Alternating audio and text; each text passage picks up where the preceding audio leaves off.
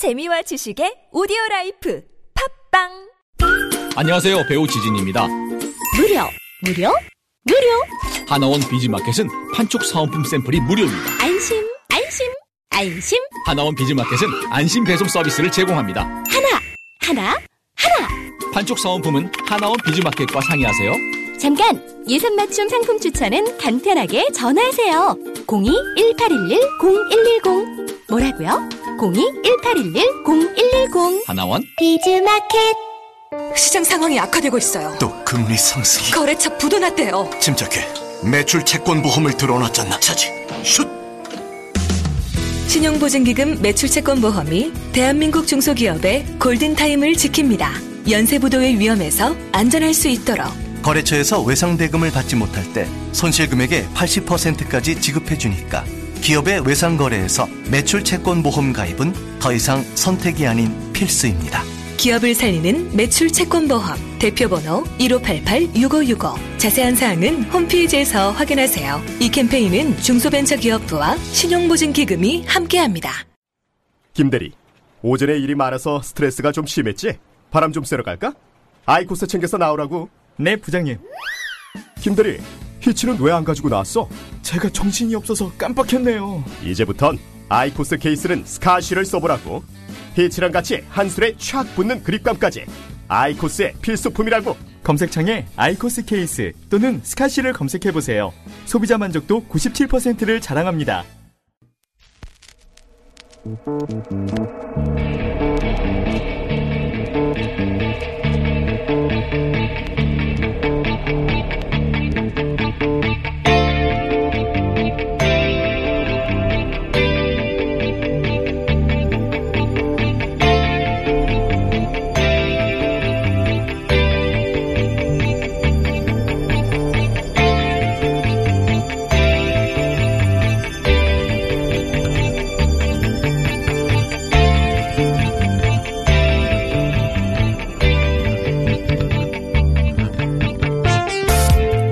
안녕하세요. 김호준입니다. 어제 일제 강제징용 피해자들이 일본의 전번 기업을 상대로 우리 법원에 낸 손해배상 청구 소송 확정 판결이 났습니다. 애초 2012년에 결론이 났었어야 하는 사건이 박근혜 정부와 양승태 사법부에 의해 미뤄진 사이 소송 당사자 4분 중 3분이 돌아가셨죠. 일본의 아베 총리는 국제법상 있을 수 없는 일이라며 반발했습니다. 자신이 A급 전범이었던 기신 오우스케이 외손자이고 위안부조차 부정하는 게 현 일본의 우익이니 예상을 벗어난 반응도 아닙니다. 그런데 일본 반응 못지않게 뻔한 게 우리 보수 매체의 반응입니다. 조선일보는 어제 강제징용 배상 판결 한미일 연합 전선의 악영향 우려라는 제야 기사에서 이번 판결이 한국 일본 관계를 악화시켜 한미일 연합전선에 악영향을 줄 수 있다는 주장을 오해신을 비롯했습니다. 이런 기사는 식민지배 제과를 부정하는 일본의 극우나 우리 사정이 어떻든 위안부 협상을 압박하고 한국을 미일 동맹의 하위 파트너로 묶어서 동북아 군사 방어선을 구상하는 미 군 당국이 써야 하는 기사 아닙니까? 어떻게 조선일보는 우리와 미국 혹은 일본의 이익이 충돌할 때마다 미국이나 일본의 시각으로 사안을 바라보는지 겪을 때마다 참 신기합니다. 신기한 건 서커스로 충분한데 말이죠. 김호준 생각이었습니다.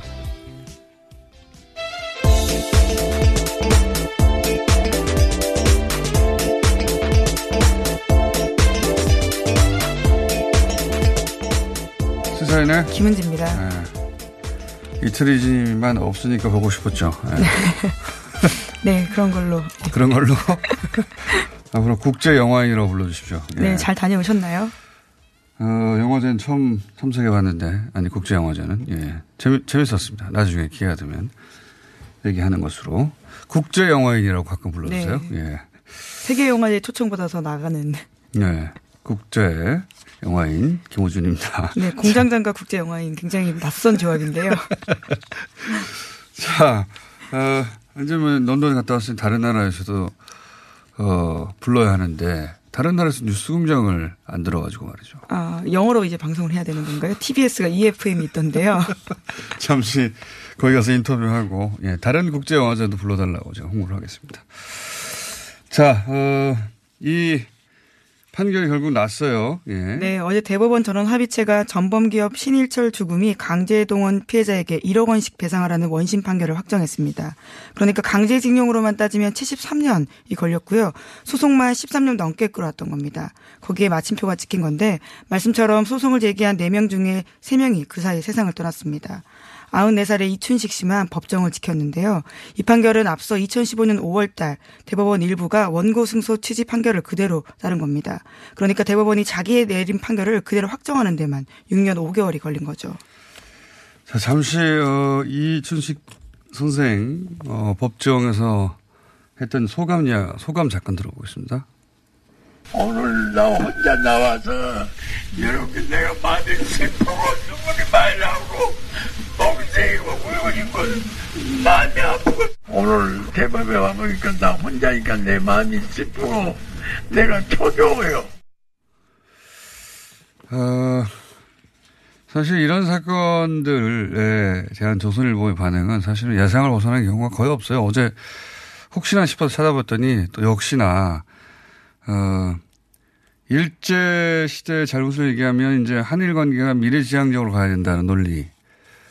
혹은 여기에 오바마 정부 이후로는 한미일 동맹에 나쁜 영향을 미친다는 논리. 어제는 이제 한미일 동맹에 나쁜 영향을 미친다는 논리를 외신을 빌어서 했는데, 어, 하여튼 조선일보는 항상 그렇습니다. 네. 이번에도 예외가 아니었다는 말씀 하나 네, 드리고. 며칠 전부터 그- 그런 취재 보도를 해왔었는데요. 예.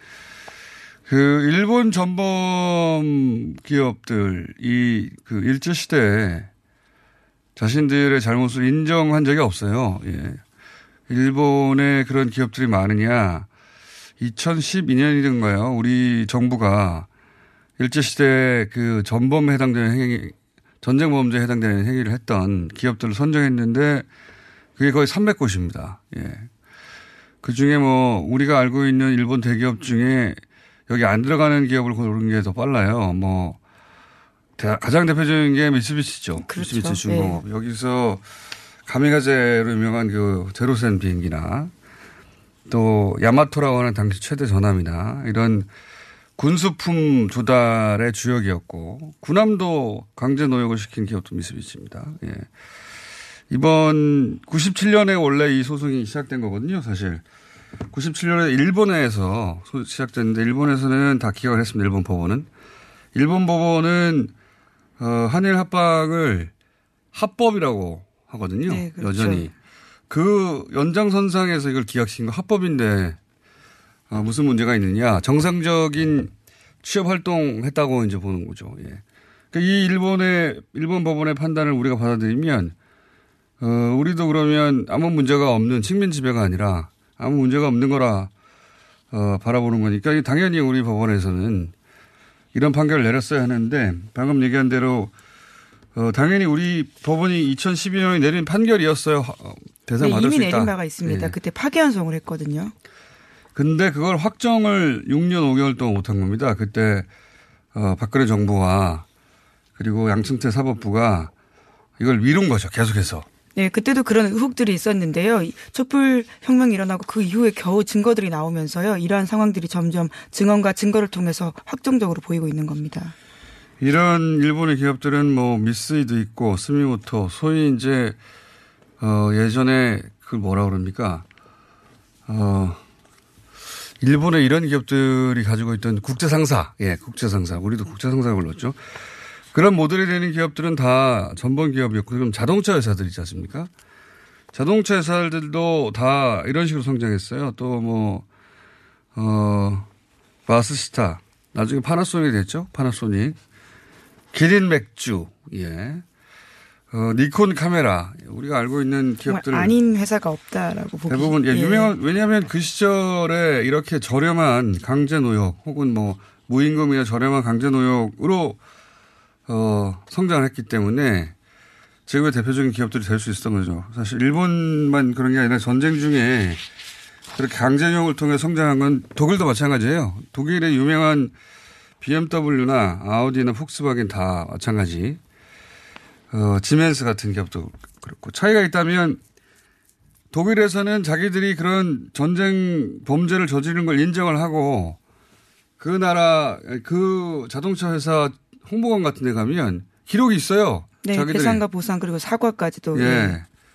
자기 회사 홍보관에도 그게 있습니다. 예.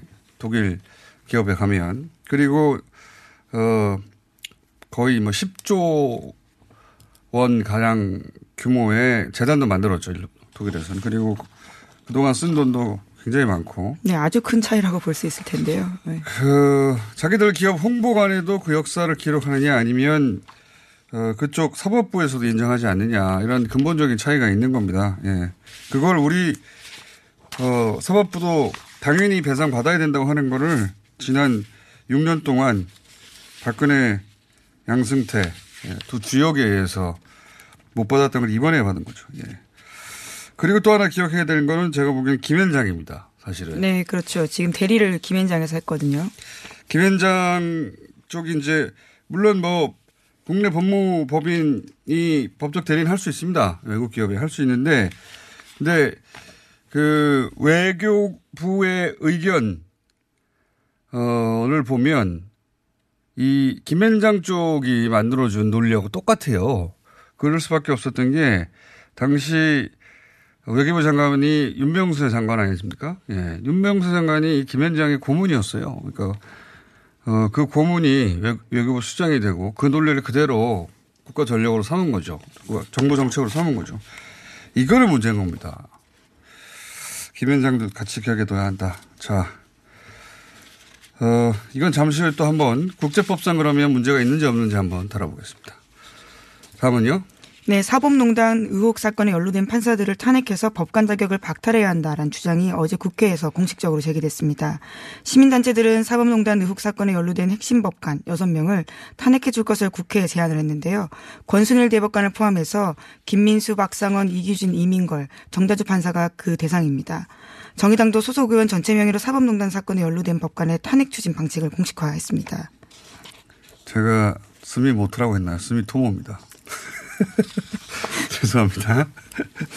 사실 이런 뉴스도 있었어요. 제가 기억이 가물가물한데 일본의 기업들은 배상을 하려고 했었다. 이런 뉴스가 과거에 있었거든요. 예, 오늘 아침 연합뉴스에서도 관련된 소식이 있는데요. 강제징용을 한 일제 신일철에서도 2012년 주총에서 한국 법원 판결 수용하겠다라는 의사를 밝혔다라는 바가 있습니다. 우리, 우리 정부가 이걸 막은 거고 일본 정부도 지금 일본 정부야 지금 일본의 정치권의 주류가 어, 총리부터 그렇지만 할아버지 때 혹은 아버지 때 다들 그 소위 전범으로 분류됐던 사람들을 후회드려요. 그러니까 아버지 혹은 할아버지 때를 부정해야 되잖아요. 예. 일본은 실제 극우가 됐습니다. 일본 정치권 주류는. 일본의 과거 한 70년대, 80년대 보수는 어, 한일 합방 관련해서 일제시대에 전, 전쟁 범죄를 저질렀다고 인정하는 세대였거든요.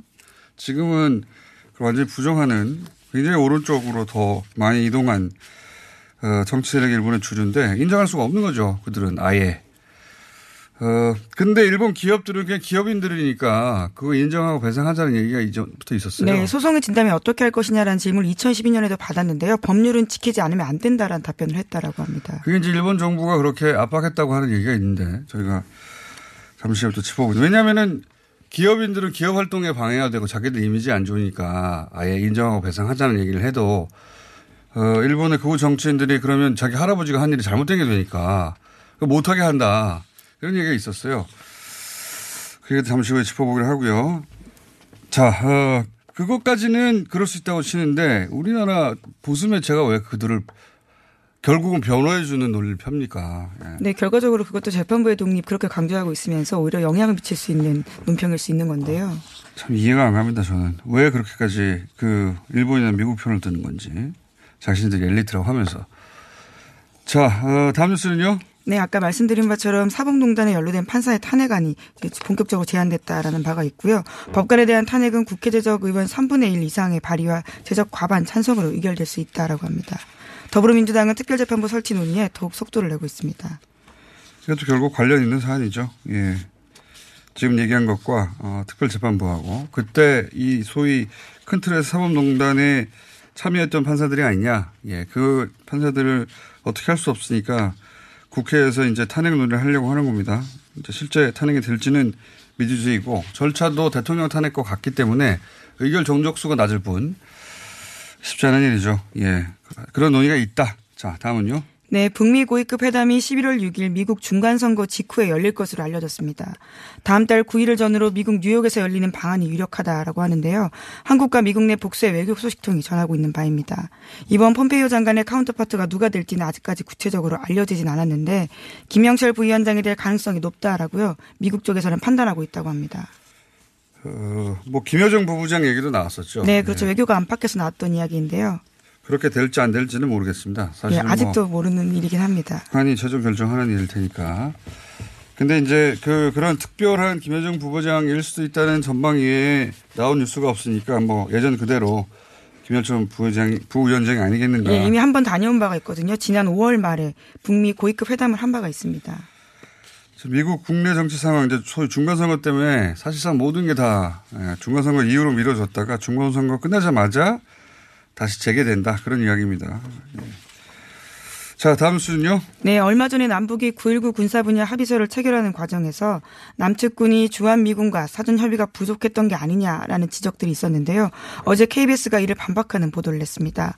남측 군 당국은 합의서가 체결되기 6주 전부터 주한미군 쪽과 긴밀하게 협의해왔다라는 겁니다. 이건 사실 너무 당연한 거예요. 군사 문제는 특히나 주한미군과 사전 협의 없이 어, 북한에 가서 우리끼리 합의하고 주한미군을 통보하고 그거 그렇게 이루어지겠습니까? 바보입니까? 그리고 네. JSA 위치 자체가 남북 많이 결정할 수 있는 자리가 아니거든요. 그러니까 유엔군 사령부가 거기에 있는 데다가 유엔군이라고 자꾸 부르지만 뭐 미군 아닙니까 미군이. 그러니까 주한미군과 이런 얘기 없이 어, 평양에 올라와서 평양에서 우리끼리 합의한 다음에 군사 분야 합의서를 발표한다고 있을 수 없는 일이에요. 어, 그 세월이 얼마입니까, 지금. 근데 이제 그 미군이 여기 반발하는 거 아니냐 이런 이야기는 실제 그 테이블에 앉아보지 못한 사람들이 하는 얘기입니다. 혹은 알면서도 그러거나 그 비행 금지 구역에 대해서 이제 우리끼리 논란이 많았는데 이것도 역시 미리 사전에 얘기해서 어, 미국 측에서 받아들였다는 거 아닙니까? 예. 네, 그렇습니다. 어제 KBS 보도에 따르면요. 이미 다 요청했던 바라는 건데요. 네. 한미 동맹 얘기 계속 하는데, 예. 이런 거는 왜 잘 되고 있다는 얘기는 안 하고. 하여튼 이런 문제는 당연한 거예요. 예. 우리가 사전 합의 없이 군사 문제를 우리끼리 결정한 다음에 그냥 우리는 이렇게 할 테니 그렇게 알고 계시오 하고 통보하는 게 되겠습니까? 네, 그리고 당연히 당시에는 아주 극비로 진행됐던 논의라고 합니다. 자, 그런데 이제 이런 뉴스를 크게 보도해 주죠, 보수 매체에서는. 자, 다음은요. 네, 박근혜 정부 때 방송통신위원회가 발주한 정책 용역 보고서가 있는데요. 오늘 아침 경향신문이 이를 보도했습니다. 당시에 방통위가 박근혜 대통령의 통일 대박론을 뒷받침하기 위해서 연구 용역을 의뢰했다라고 하는데요. 하지만 그 결과물로 나온 보고서가 당시의 종편 시사 토크쇼를 이렇게 평가했습니다. 종편 중심으로 방송되는 시사 토크 프로그램의 북한 아이템은 왜곡되거나 부정확한 정보, 편가르기, 일방적 공격, 극화 과장, 위기를 과장하는 예측, 이념적 적대감 조장 등이 줄을 이루고 있다라고 하는 건데요. 그러니까 혹평을 쏟아낸 겁니다. 재밌네요. 박근혜 정부 시절에 통일은 대박을 위해서 연구 용역을 의뢰했더니 종편에 대해서 예. 편향적이고 선정적이고 적대감이고 위기를 과장하고 일방적이고 부정확하고 왜곡되다. 예. 이게 네. 그, 그 시절에 대해 그 시절 방통위 연구 용역 보고서에 종편에 대한 보고서입니다. 네, 그래서 네. 이 보고서를 만드는데 2천만 원이나 들었지만요. 정작 결과물을 발표하지 않았다라고 합니다. 종편에서 많은 북한 고 인사들이 죽었죠. 예, 네, 처형된 그랬죠. 다음에 다시 살아난 종 정말 오보가 많습니다. 신경도 안 쓰는 거예요. 북한이 항의한다는 게 설사 항의한다 하더라도 어, 우리 쪽에서 확인할 수도 없고 항의 항의하면 좋아해요. 종편을 오히려. 근데 이제 박근혜 정부 시절의 보고서가 어, 그렇게 심하다고 어, 평가를 했는데 이거는 뭐 쓰진 않았는데 이제 와서 알려진 거죠. 이제 와서. 네, 그렇죠. 내부적으로 있는 보고서이기 때문에요. 언론에 드디어 알려지게 된 겁니다. 재밌습니다. 예. 지금은 더 해요. 예. 지금은 더 하는데 어, 박근혜 신- 정부 시절에도 그랬고, 어, 그건 객관적인 연구기관인 누가 보더라도 말이 안 된다는 내용이었다는 겁니다. 종편의 북한 관련 보도는. 여기까지 하겠습니다. 시사인의 김은지였습니다. 감사합니다. 모닝똥? 제겐 사치였죠. 내가 토끼인지 토끼똥이 나인지 내가 변을 본 것인지 변을 당한 것인지 나는 바나나이고 싶다. 간혹 구렁이이고도 싶다. 아 큰일 났네. 이거 이러면 다 죽어. 미궁 빅동의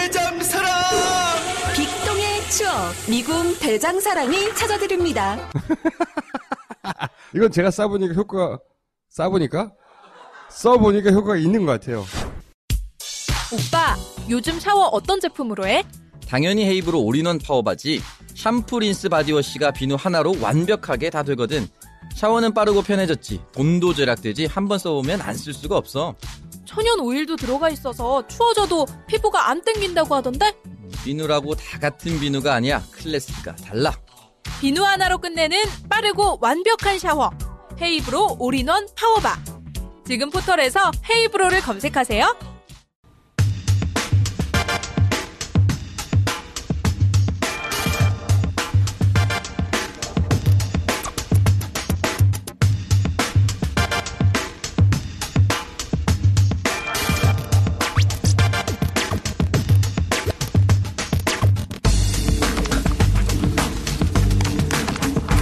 대법원이 일본 강제징용 피해자 원고 승소 판결을 내렸습니다. 일본은 이에 대해서 반발하고 있습니다. 국제법상 있을 수 없는 일이라고. 국제법상 있을 수 없는 일인지 국제법 권위자 한국외대 이장희 교수님 연결해서 짚어보겠습니다. 안녕하십니까? 예, 안녕하십니까. 김어준 선생님. 네, 반갑습니다. 자, 어, 이게 이제 2012년에 났어야 하는 판결이 이제 난 겁니다. 그렇죠? 예, 예. 예. 근데 핵심이 이렇습니다. 어, 1965년 한일 청구권 협정이 있었는데, 어, 이 한일 청구권 협정으로 모든 게 다 끝났다 하는 게 일본의 입장 아니겠습니까? 그렇죠. 예. 요걸 좀 해설해 주십시오. 과연 끝난 것인지. 대법원은 그렇지 않다라고 판결했는데, 국제법상 어떻습니까? 예. 어, 일본 정부가 논거로 삼는 그 65년 한일협정은 예. 일제 식민지를 합법을 전제로 한 예. 1951년 샌프란시스코 평화체제 제4조에 근거한 겁니다. 그래서 어, 사실은 어, 한계가 있는 겁니다. 오늘날 이 한일 간의 이런 정신대 문제라든가 정령 문제가 남은 것도 바로 이런 65년 협정이라는 예. 음, 바로 그 일제 식민지를 합법을 전제로 한 그러한 그 협정 예. 이런 협정을 한일간에 맺었기 때문에 음. 일본의 불법성을 법적으로 어 일본으로부터 어 승낙을 받지 못했어요. 응? 그러니까 지난 그래서 오늘 이런 65년 문제가 생긴 거죠. 네, 예. 지난 65년 그래서 한일 청구 협상은 식민지 이- 어, 식민지를 합법이라고 한 근거 내에서 예, 아, 합법이라고 한 합법이라는 것을 근거로 해서 내서 음, 예. 예, 예, 예. 거기 내에서 유무상 5억 불을 받은 거죠. 음. 그래서 유무상 5억 불의 돈의 성격이 무엇이냐? 네네. 그것을 그 당시에서는 우리 정부가 제대로 우리 국민들에게 알리질 않았죠. 예. 응? 일본이 정말 그 일제 식민지에 에, 저지른 불법을 인정을 하고 거기에 대한 손해배상인 줄만 우리 국민들은 대부분 알았죠. 음. 응? 그랬더만 미처 그 당시에 신고를 해서 보상을 받지 못한 사람들이 예.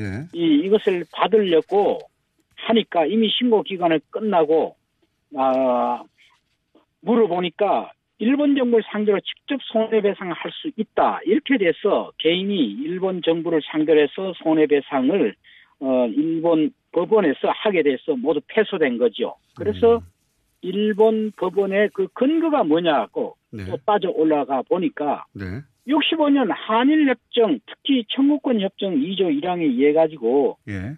양국 간, 양국민 간, 아, 청구, 어, 관련 모든 것은 다 이것으로 유무상 5억 불 안에 다 포함되어 예. 최종적으로 끝이 났다. 예. 그거로서 뭐 다 기각을 당한 거죠. 일본 정부의 주장은 1910년 한일 병합 한일 합방이 합법이다. 그리고 예. 그 어, 근거 위에 한일 청구권 협상 65년에 모든 게 다 끝났다. 이게 일본 주장이지 않습니까? 그렇죠. 지금도 그 주장을 하고 있습니다. 예. 어, 그래서 이제 일본이 국제사법재판소에 제소하겠다고 나오고 있는데, 예. 예. 어, 이게 예. 이제 국제법상으로 어떻습니까? 교수님 보시기에. 예. 사실은 일본 정부가 이제 에, 국제사법재판소에 제소를 하겠다고 이 판결 이전부터 이런 자꾸 어, 어, 위협을 하는데요. 예. 어, 사실은 일본 정부가 어, 그런 근거는 어, 한일 에, 협정이 여섯 가지 문서가 있는데 네.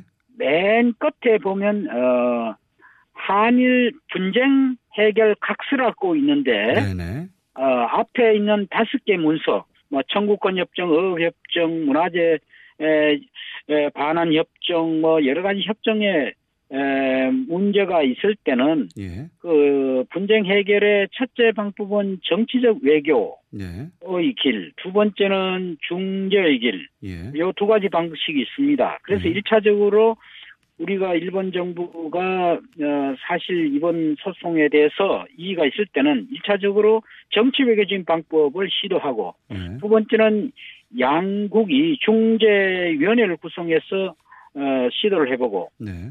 그래도 안 될 때는 바로 일본 정부가 얘기하는 국제사법재판소 제소를 하는 음, 음, 놓고 일본이 지금 얼음장을 놓고 있죠. 네네. 그런데 그런데 제가 봐서는 국제사법재판소에 에, 간다 어, 인 것이 일본 정부에게 유리하지는 않다라고 봅니다. 아, 예. 그렇습니까? 왜 그렇습니까? 예, 우선은 뭐이 협정은 어, 이 이번에 에, 일본 정부의 논거는 예. 65년 한일 청구권 어, 협정에 예. 2005년에 네. 그 문서를 공개를 해 보니까. 어, 14년 동안 한일 협정 청구 기간에 8가지를 어, 우리 정부가 어, 저쪽에 청구를 했는데 네. 그 8가지 항목 가운데 에, 에, 정신대 문제, 에, 살리 문제, 원폭 피해 문제는 명백하게 청구를 해가지고 유무상 5억 불이 그 당시에 받았는데 네. 그러나 이 문제 다시 말하면 어 강제노역.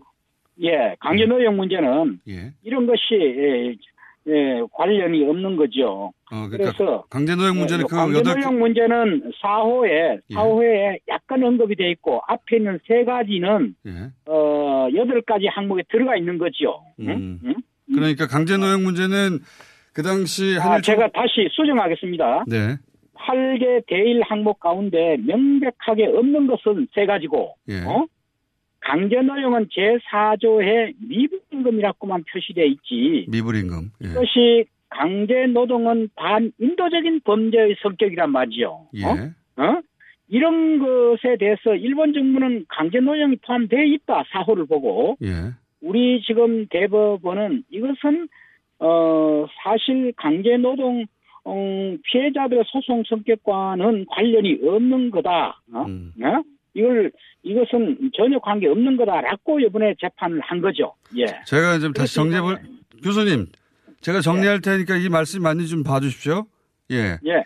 한, 한일 청구 협상이 65년대 있었는데 그 중에 예. 위안부 사할린 교포 원폭 피해자 문제는 아예 포함이 되지 않았고 예. 예, 이 세 가지는 그러니까 청구 대상이 여전히 되고 또 하나는 미불 임금이라고 하는 항목이 하나 있는데 이것은 어, 강제 노역과 관련된 조항이 아니다. 그러므로 강제 노역은 어, 그 뭐 노예니까요. 강제 노역이라는 건 노예 상태니까 예. 반인도적 범죄이기 때문에 이 역시 그 한일 청구 협상에 포함되지 않았었다. 그러므로 청구할 수 있다. 맞습니까?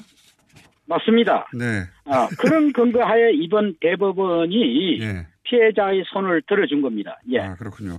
요거는 예. 어떻습니까? 국제법상 어, 예. 이거는 그 한일 청구 협상은 정부 대 정부가 한 것이고 개인이 그- 그 개인이 원래 갖고 있는 손해배상 청구권은 정부가 그 뺏어갈 수 없기 때문에 예. 그 근거에 의해서도 국제사법재판소에서 우리가 어, 승소할 수 있다. 맞습니까? 어, 정부와 정부 사이의 65년 협정에 의해서 다 끝이 났다 하더라도 예. 어, 정부, 우리 정부가 끝이 났다 하고 포기한 것은 외교적 보호권의 포기에 불과하고 개인이 갖고 있는 일본 정부 상대로 하는 언제든지 모든 피해 에, 손해배상 청구권은 전혀 별개의 문제고 언제든지 할수 있다는 것이 국제법 원칙입니다. 아, 그렇군요. 정부끼리 정치적, 외교적 타협을 예. 받다 하더라도 예, 개인이 애초에 갖고 있는 손해배상권은 없어지지 않는 것이다. 그렇죠. 그게 예, 국제법의 원칙입니까? 원칙입니다. 아, 예. 그렇군요. 그 요거 한 가지 더 여쭤보겠습니다. 어, 그 말씀 들으면 이제 그 의문은 해소되는데 그 일본 기업들은 기본적으로 그 이런 문제가 발생했을 때 보상을 해주려고 했던 적이 있었다. 이거 맞습니까? 예. 사실은 그, 저, 어, 2012년 5월 24일 날 판결이 났을 때, 예. 예? 대법원의 판결이 났을 때 한국에 있는 그 일본 기업에서 예. 바로, 어, 대법원에서 어, 파기 환송했을 때 에, 일본 기업들은 그런 어, 어, 입장을 표명을 했어요. 아, 그렇군요. 그런데 그 당시에 일본 정부가 그게 에, 바람을 넣어서 음, 어, 우리 일본 기업은 절대 그러지 않을 거다. 음. 응? 그 영향 때문에 일본 기업이 2012년 5월 달에 판결 나고 상당한 그런 분위기가 있었는데, 예. 에, 일본 정부 영향으로 2013년에 예. 태도가 돌변돼서 음. 어, 다시 대법원에 소송을 제기해서 어, 5년 동안 대법원이 그걸 갖고 주물럭거린 거죠. 예. 그렇군요. 그러니까 일본 정부와는 다르게 일본 기업들은 어, 피해 보상에 대한 이- 어, 생각이 있었다.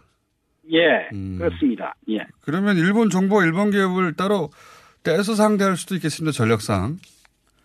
어, 사실은 이게 소송을 제기할 때도, 예. 어, 일본 정부도 상대할 수 있었고, 기업도 양쪽을 상대할 수 있었는데, 예. 일본 정부를 빼놓고 일본 기업만 이렇게, 에, 어, 피고로 이렇게 소송을 제기를 했습니다. 예. 일본 정부를 포함시켰으면 일본 정부가 소위 말하는 국제법의 그 소위 주권 면제 이론을 또 나와서 음. 어, 타국의 사법부가 타국의 에, 정부 주권 기관을 이렇게 에, 재판 관할권을 행사할 수 없다는 그 주권 면제 이론 예. 음, 이런 것에 부담이 돼서 어, 우리 에, 피고들은 예. 어, 원고들은 어, 일본 기업만 상대로 해서 소송을 제기하게 된 거죠. 예.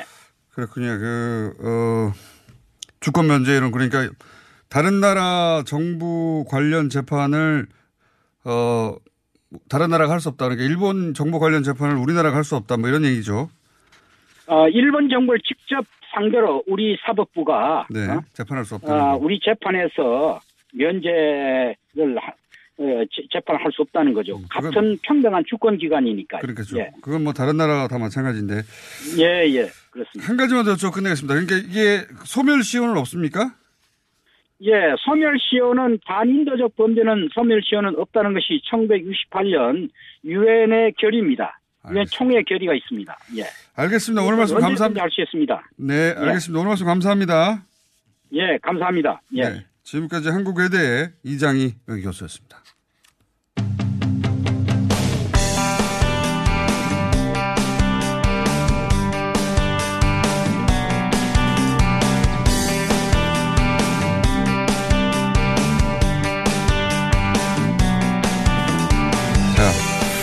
아, 이번에는 정세현 전 통일부 장관 한반도 현임 모셨습니다. 안녕하십니까? 예, 안녕하십니까. 마이크 좀 앞으로 좀 당겨주십시오. 예, 마이크를 저 멀리. 자, 오늘 정세현 전 장관님을 모신 이유는, 어, 냉면이 목구멍으로 넘어가나, 이런 발언이 있어가지고. 아, 참, 그거. 네, 그, 이게, 어, 이제 그, 뭡니까, 국감장에서도 등장했었고, 어, 이게 도대체 어떤 상황에서 나온 발언인지 정확한 맥락은 모르겠습니다만 하여튼 유사한 정도로 어, 그런 취지의 발언이 있긴 있었나 보더라고요. 네, 국정감사에서 그 정진석 의원이 그런 문제를 제기하자 통일부 장관이 예, 그런 얘기가 있었다는 걸 알고 있다 그랬으니까 네. 어, 있었겠죠. 그러니까요. 그 이게 이제 모르시는 분들을 다시 정리해드리면 평양 정상회담 당시에 우리 이제 대기업 총수들이 갔었는데 예, 식사 도중에 테이블에서 어, 냉면을 먹고 있는데 이선권 조평동 어, 위원장이 냉면으로 목, 목구멍, 냉면이 목구멍으로 넘어갑니까? 이게 어떤 뉘앙스인지 농담인지 아니면 뭐, 어, 북한하고 우리하고 약간 말을 좀 어, 다른 강도 세기로 쓰니까 이 기분 나쁘라고 한 건지 뭔지 정확하게 모르겠어요. 근데 이제 이거 한번 짚어둬야 된다고 말씀하셔가지고. 예. 예.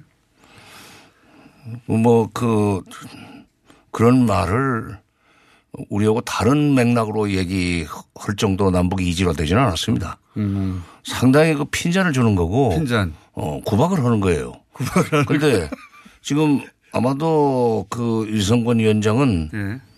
앞에 있는 우리 기업인들을 상대로 해서 한 말이 아니고 예. 그게 상부에 보고되기를 기대하고 했다고 나는 생각해요. 아, 그래요? 그렇게 읽으시면. 그러니까 4.27 선언이 이행이 잘안 되고 있다, 있는 데 대한 있다고 지금 북한 그 지도부 내에서 불만이 좀 있을 겁니다. 그러니까 판문점 선언을 한 지가 언젠데 음, 아직도 그게 미국 눈치 보느라고 잘 안 되고 있는 거 아니냐라는 불만이 있지 않습니까? 있죠. 있을 네. 겁니다, 아마. 북한 쪽에서. 그래서 지난번 그, 그 이번에 터진 건 최근이지만 이번에는 평양 간 얘기입니다. 예. 그러니까 평양 9월 달에 갔을 때 얘기인데 예. 에, 정상회담 이후에 와서 남북 장관급 고위급 회담을 한번 판문점에 또 하지 않았습니까? 예. 그거 끝나고도 이선권 위원장이 우리 조명근 장관한테 상당히 핀잔을 주는 쪽으로 어, 얘기를 한 게 또 보도가 됐었어요. 대등한 지에 있는데 예. 역, 역할이 핀잔 아, 그이 이선권 어 조평동 위원장이 좀 원래 발언이 이렇게 셉니까? 원래 좀 그 말을 좀 그 강하게 하기는 합니다. 근데 근데 그게 북쪽에서는 앞에 있는 사람을 상대로 얘기하지만 사실은 뒤에 있는 최고 권력자에게 충성의 맹세로 예 그런 강한 얘기를 하는 경우가 있어요. 내가 이렇게 열심히 하고 있습니다. 아하. 근데 지금 그 이성근 위원장이 뭘 잘못 알고 하는 거예요. 아, 그래요? 북쪽은 최고 권력자의 지시에 따라서 움직이는 사회입니다. 예. 여론도 그쪽으로 조성이 되고 예.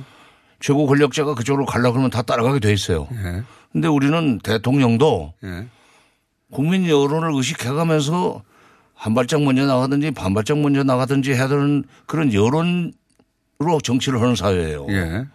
이 남쪽 그 정치가 어떻게 돌아가는지 남쪽에서 남북 관계를 끌고 나가는 사람들이 얼마나 어려운 상황에서 지금 어 그걸 발전시키기 위해서 노력하는지 그 모르고 하는 소리지. 그러니까 이게 당장 지금 저한테도 이- 이런 걸 그대로 놔두고 되느냐 그런 식으로 혼을 내는데 우리 기업들이 대북 투자를 앞으로 할 수 있겠느냐. 음. 내가 볼 때도 적어도 거기 평양 가서 목구멍으로 넘어가느냐는 얘기를 핀잔을 듣고 온 기업들은 투자 못 합니다. 그러면 투자는 별개라도 기분 나빴겠죠. 아, 기분 네. 나빠도 그렇죠. 네. 물론 기업은 어, 수익이 보장된다거나 투자를 해서 많은 그, 이 효과를 거둬들 수 있다고 생각하면은 그런 거 생각 안 하고 투자를 하지만 적어도 국민 여론 관점에서는 이거 투자 못하게 만드는 거예요. 그러니까 그리고 4.27 선언 이행에 지금 더디다고 내부적으로 자기들 내부적으로 불만이 있는 것은 뭐 짐작이 가지만 사실 선언에 기업인들의 대북 투자를 보장한다는 얘기는 없어요. 그리고 기업인들이 김정은 위원장한테 서야 그런 적도 없습니다. 그렇죠. 그런데 거기다 대고 무슨 목구멍에 포도, 저, 저 목구멍으로 냉면이 넘어가느냐는 얘기를 해요. 이렇게 되면 평양냉면 인기도 떨어지겠어요, 지금. 지금 그러니까 어, 이선권 조평통 위원장에 대해서 한마디 하러 나오신 거군요, 오늘은. 네. 이런 식으로 하면 안 됩니다, 그 사람들. 은 북한에서 네. 착각하지 마라. 과거에, 과거에 남북, 그 남북 회담에서 갑질을 하려는 적이 몇 번 있었어요. 북한에서. 예. 네. 그럴 경우에 이쪽에서 강하게 반발하면은 예. 결국은 저 사람들이 회담 대표를 교체합니다. 어, 그 지금 장관님 보시기에는 이선건 그 위원장이 어, 판문점 이후로 평양까지 너무 오랜 시간 동안 자기들이 기대만큼 속도가 안 나니까 그 불만을 어, 그 자기 테이블에 앉아 있던 우리 우리 재벌 남쪽의 재벌 총수들한테 했는데 그 이야기는 장관님이 보시기에는 그런 이야기가 위로 전달돼서 아, 리성근 잘하고 있다. 이 네, 저그 얘기를 듣고 싶어서 그런 것 근데 같은데 근데 그렇게 실제로 했다가는 자기는 점수를 따는지 모르지만 자기는 점수를 따는지 모르지만 어, 그러나 남북 관계는 적어도 기업인들의 대북 투자 진출은 어렵게 만들었다. 이게 이렇게 언론에 보도되면 그때 잠깐 듣고 아, 저 사람들은 성격이 그러네 하고 이 재벌 총수들 그냥 왔으면 모르겠는데 이게 이제 언론에 나갔으니까 면이 상하죠. 아니, 얼- 그 기- 재벌 재벌 총수인지 재벌 기업인들 기업인들도 좀 매우 기만 나빴을 거 아닙니까? 그 불평을 어딘가 했을 거예요. 돌아와서. 그게 좀 입소문이 나가지고 이제 기사화 됐는데 한참 있다가 자유한국당 국회의원한테 전달이 됐던 건데 이거는 북쪽에서 심각하게 뭐 사과를 하든지 조치를 취해야 돼요. 이거 이렇게 가지고는 앞으로 남북 회담 어떻게 합니까? 와, 우리가 무슨, 아니, 그 사람들 무슨 맡겨놓고 찾아가는 식으로 자꾸 얘기하는데 그건 아니잖아요. 더구나, 더구나 그렇죠. 지금. 맡겨놓은 건 없죠. 아니, 철도도로 현장조사, 공사를 위한 현장조사도 미국이 이 핑계 저 핑계 대고 지금 통제를 하고 있는 마당에 거기다 대고 지금 기업인들을 보고 목구멍으로 냉면이 넘어가느냐 얘기를 하면은 그 일을 하려고 하는 게 아니라 일을 망치려고 작정으로 덤비는 거예요. 북쪽에서는 앞으로 남북 대화하는 일선에 나서는 사람들이 남한의 정서가 어떻게 돌아가는지도 좀 알고 나와야 된다는 얘기를 내가 해주고 싶습니다. 그리고 그쪽 테이블에서 했던 말들은 당장 아니라도 반드시 어떤 식으로든 한국의 얼- 어, 여론 상황 혹은 뭐 여야 상황 혹은 뭐 기타 어 여러 가지 이유 때문에 반드시 나오게 되어 있죠. 그럼요. 남말은 뭐 새가 듣고 반말은 쥐가 듣는다는 속담도 모르나? 한번 뱉어놓은 말은 반드시 그건 시간의 문제이지 반드시 퍼지게 돼 있어요.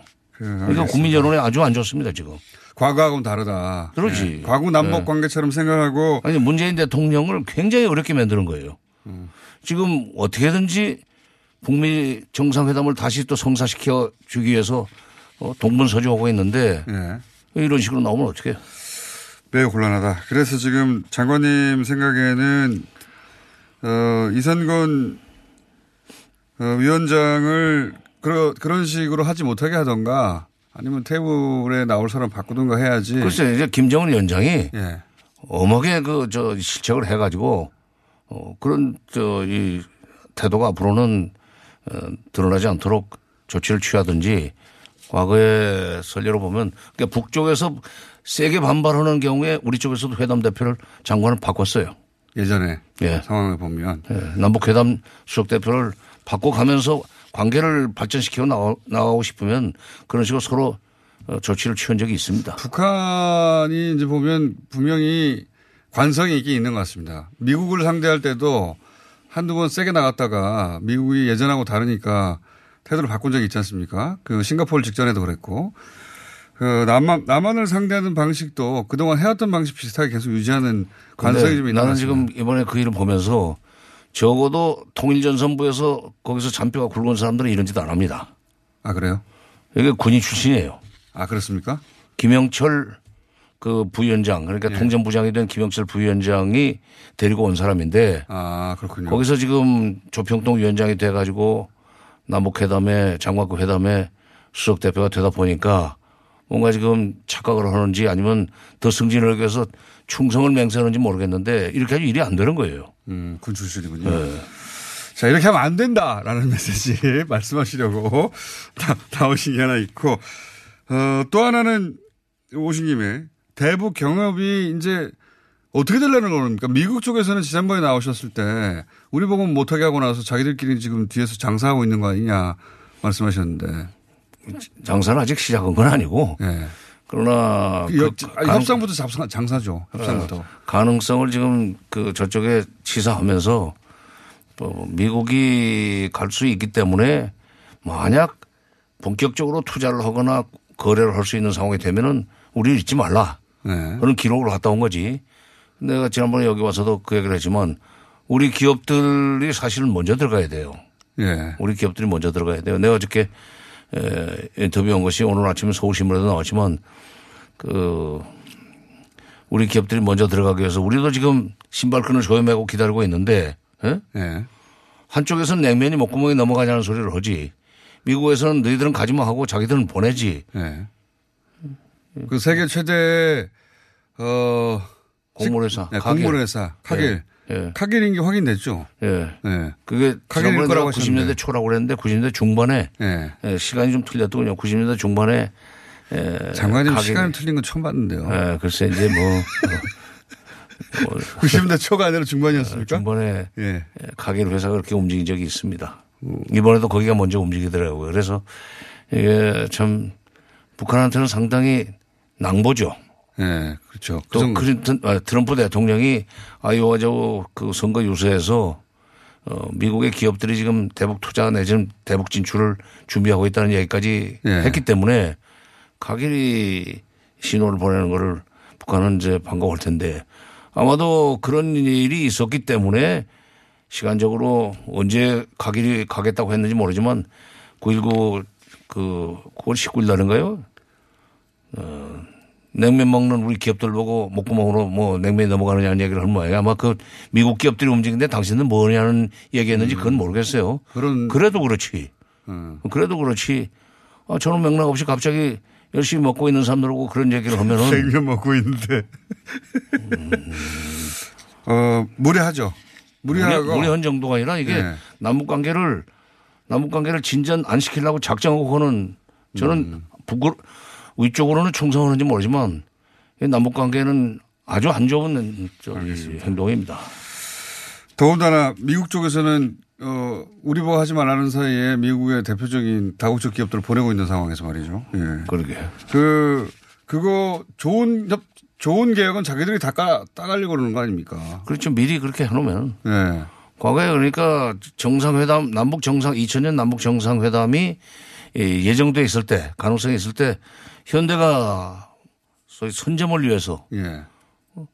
그때는 미리 좀 선급금 쪽으로 뭐 4억 달러인지 얼마를 보냈다가 나중에 그 대북 송금 문제가 생겼지만 현대로서는 투자죠, 투자. 어, 투자죠. 예. 말하자면 몇 군데를 지금 선점해 놓겠다는 뜻으로 이렇게 에, 송금을 한 적이 있죠. 자. 기업들은 다 그렇게 하는 겁니다. 그러니까 그건 기업들이 희망이 있다고 생각해서 그렇게 들어오는 것은 반길 일이지만 예. 아니 아직 지금 국제적인 여건도 조성이 안 돼가지고 정부도 그걸 어떻게든지 풀기 위해서 노력을 하고 있는데 그 앞에 면제에다 놓고 그 냉면 먹지 말라는 식으로 얘기를 하면 아니 이재용 부회장이건 뭐 최태원 회장이건 그 앞으로 투자할 그 생각이 그 정 떨어지는 소리예요, 그거. 정 떨어진 소리죠. 음. 한 가지만 여쭤보겠습니다. 네. 어, 김여정 부부장 미국 갑니까? 글쎄 뭐 오늘 아침 신문 보니까 또 김영철이 가는 걸로 예상되던데 네.